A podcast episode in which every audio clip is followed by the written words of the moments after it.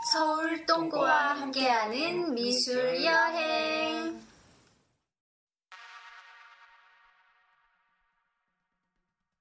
안녕하세요. 서울 똥꼬와 함께하는 미술 여행입니다. 저희의 정식 명칭은 서울 똥꼬 비엔날레입니다. 2년에 한 번씩 프로젝트 미술 전시를 하는 젊은이들로 구성되어 있습니다. 그리고 올해로 5회를 맞이하였습니다. 이번 다섯 번째 전시 프로젝트는 바로바로 서울 똥꼬와 함께하는 미술여행 프로젝트입니다. 사실 바쁜 현대사회 속에서 다양한 전시와 미술 세계를 접하러 갤러리를 방문하는 일은 여간 힘든 게 아닙니다. 그래서 소박하게 찾아가는 서비스 혹은 발품 팔지 않아도 되는 서비스를 제공하기 위해 2014년 서울 똥꼬 비엔날레는 팟캐스트 및 유튜브에서 만나볼 수 있는 작업을 지향합니다. 예술에 대한 단상, 예술가 미니 시리즈, 놀이와 실험들을 가벼운 음성 파일과 영상물로 제작하여 매달 2회 활기차게 업로드합니다. 여러분들도 평소에 생각했던 궁금증이나 여러 아이디어들 그리고 얘기하기, 얘기하고 싶거나 팟캐스트를 들은 소감을 나누고 싶으시다면 언제든지 서울 Strip S E O U L A S S T R I P 골뱅이 gmail.com으로 메일 보내주십시오. 매달 한 분씩 채택하여서 요새 뜨거운 동네죠.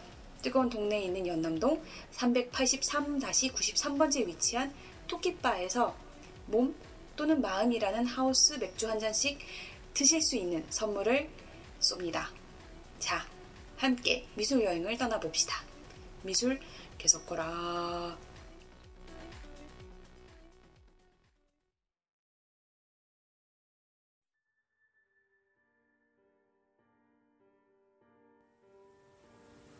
예술가 미니 시리즈 제1편 빈센트 반 고.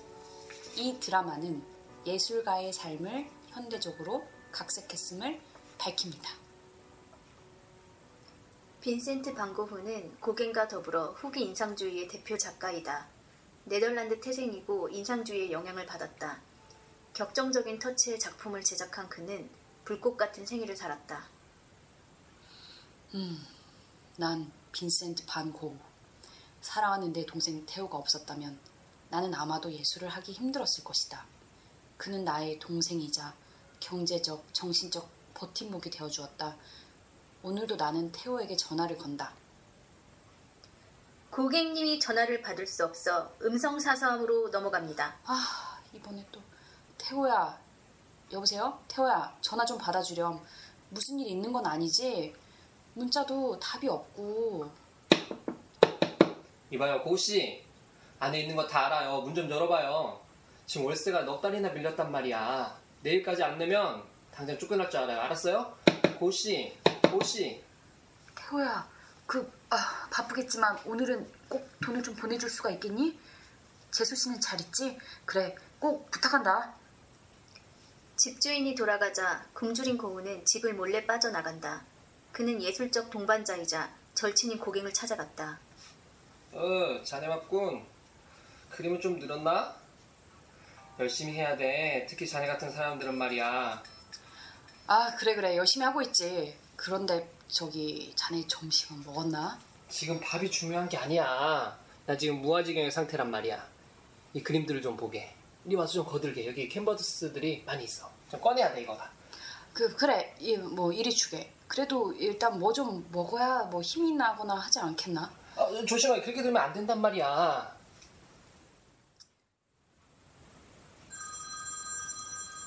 어 잠깐 전화 좀 받고.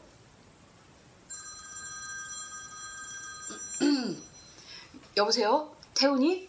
내 메시지 들었니?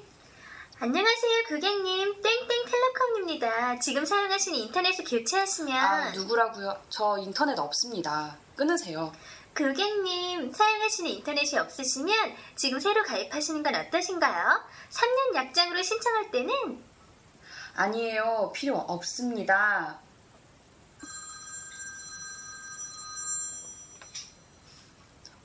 어, 태호, 태호, 너니? 고객님, 오늘 설치 바로 가능하시고요. 이봐요. 전화 좀 끊으세요. 지금 중요한 전화를 기다리고 있단 말입니다. 아, 이거 참. 고객님, 고객님, 고객님 제 말씀 좀. 저기, 저기. 아, 당신 때문에 태호 전화를 못 받았단 말이에요. 이 미친 여인네야. 안 되겠어. 내가 직접 전화를 태호에게 좀. 전화를 끄는 고우는 황급하게 태호에게 전화를 다시 건다.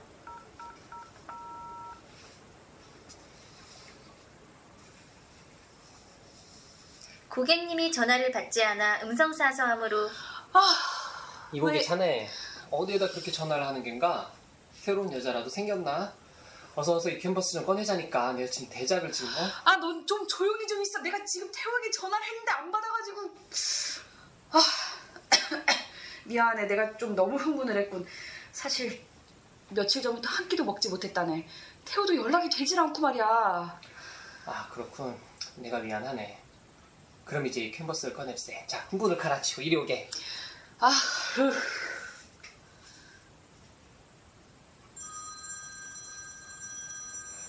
자 전화는 내가 받을 테니까 자네는 캔버스나 꺼내게 알겠지? 응.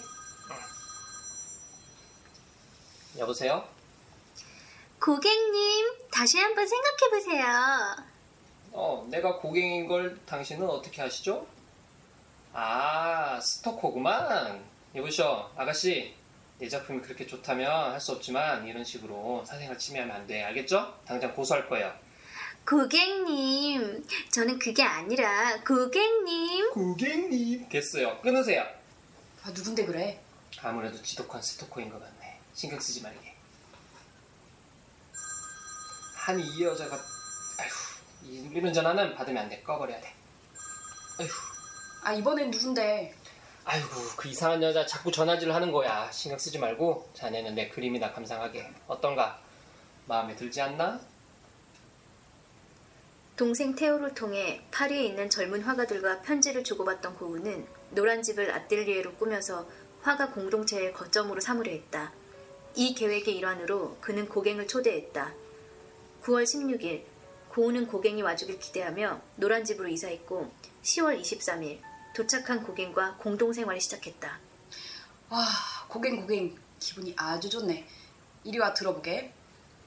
노랗게 노랗게 물들었네. 파랗게 파랗게 높은 하늘. 어떤나 고갱 마음에 드나? 와 여긴 정말 노랗네 아주 노래 노래 근데 뭐 시설은 좀 이게 뭐 아, 좀 지은 것 같고 좀 아니야. 같은데. 자세히 자세히 보아보게. 이곳은 바로 당신을 위한 곳일세. 또 들어보게. 아시나요?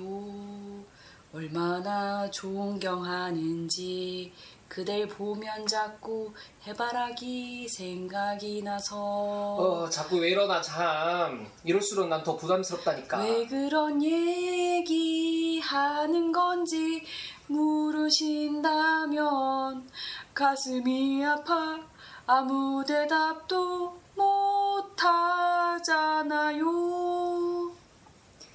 고갱과 태호는 노란집에서 생활 이후로 서로의 견해 차이를 이기지 못하고 헤어졌다. 고우는 이 즈음 자신의 귀를 자르고 스스로 생매미 정신병원에 입원했다.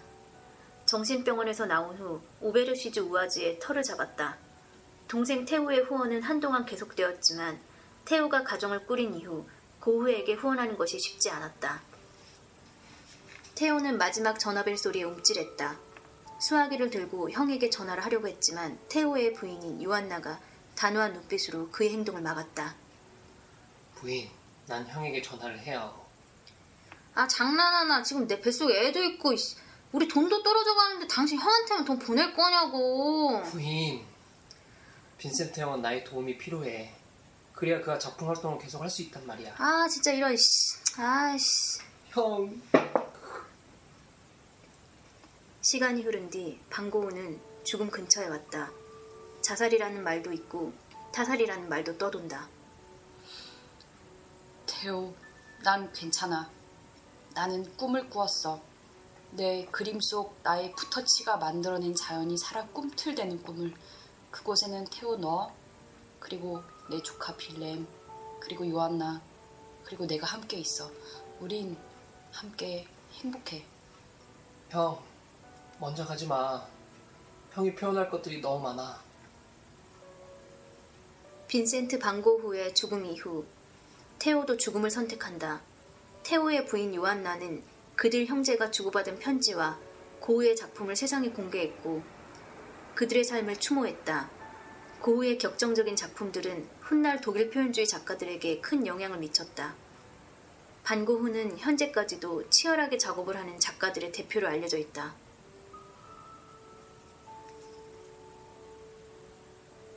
반고흐 미니미니 고갱 태호 집주인 저감독 전화상담원 요한나 나레이션 어린이 각본 각색 공동입니다.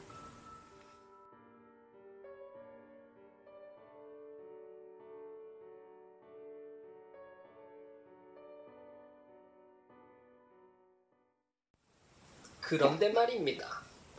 고흐가 자른 귀는 오른쪽이었을까요? 왼쪽이었을까요? 스피드 퀴즈입니다.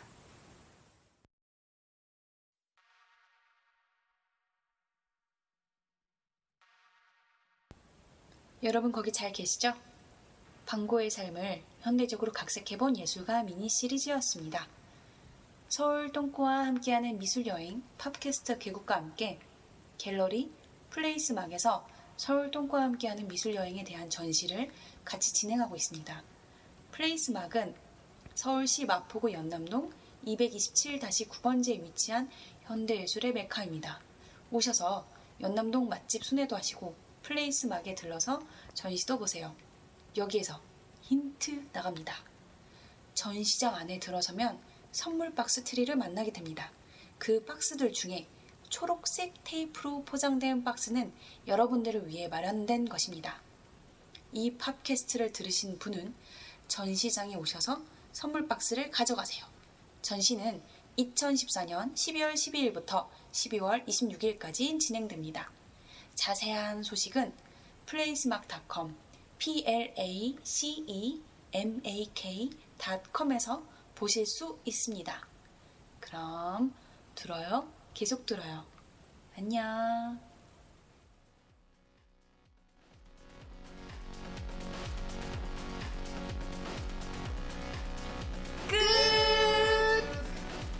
들어요.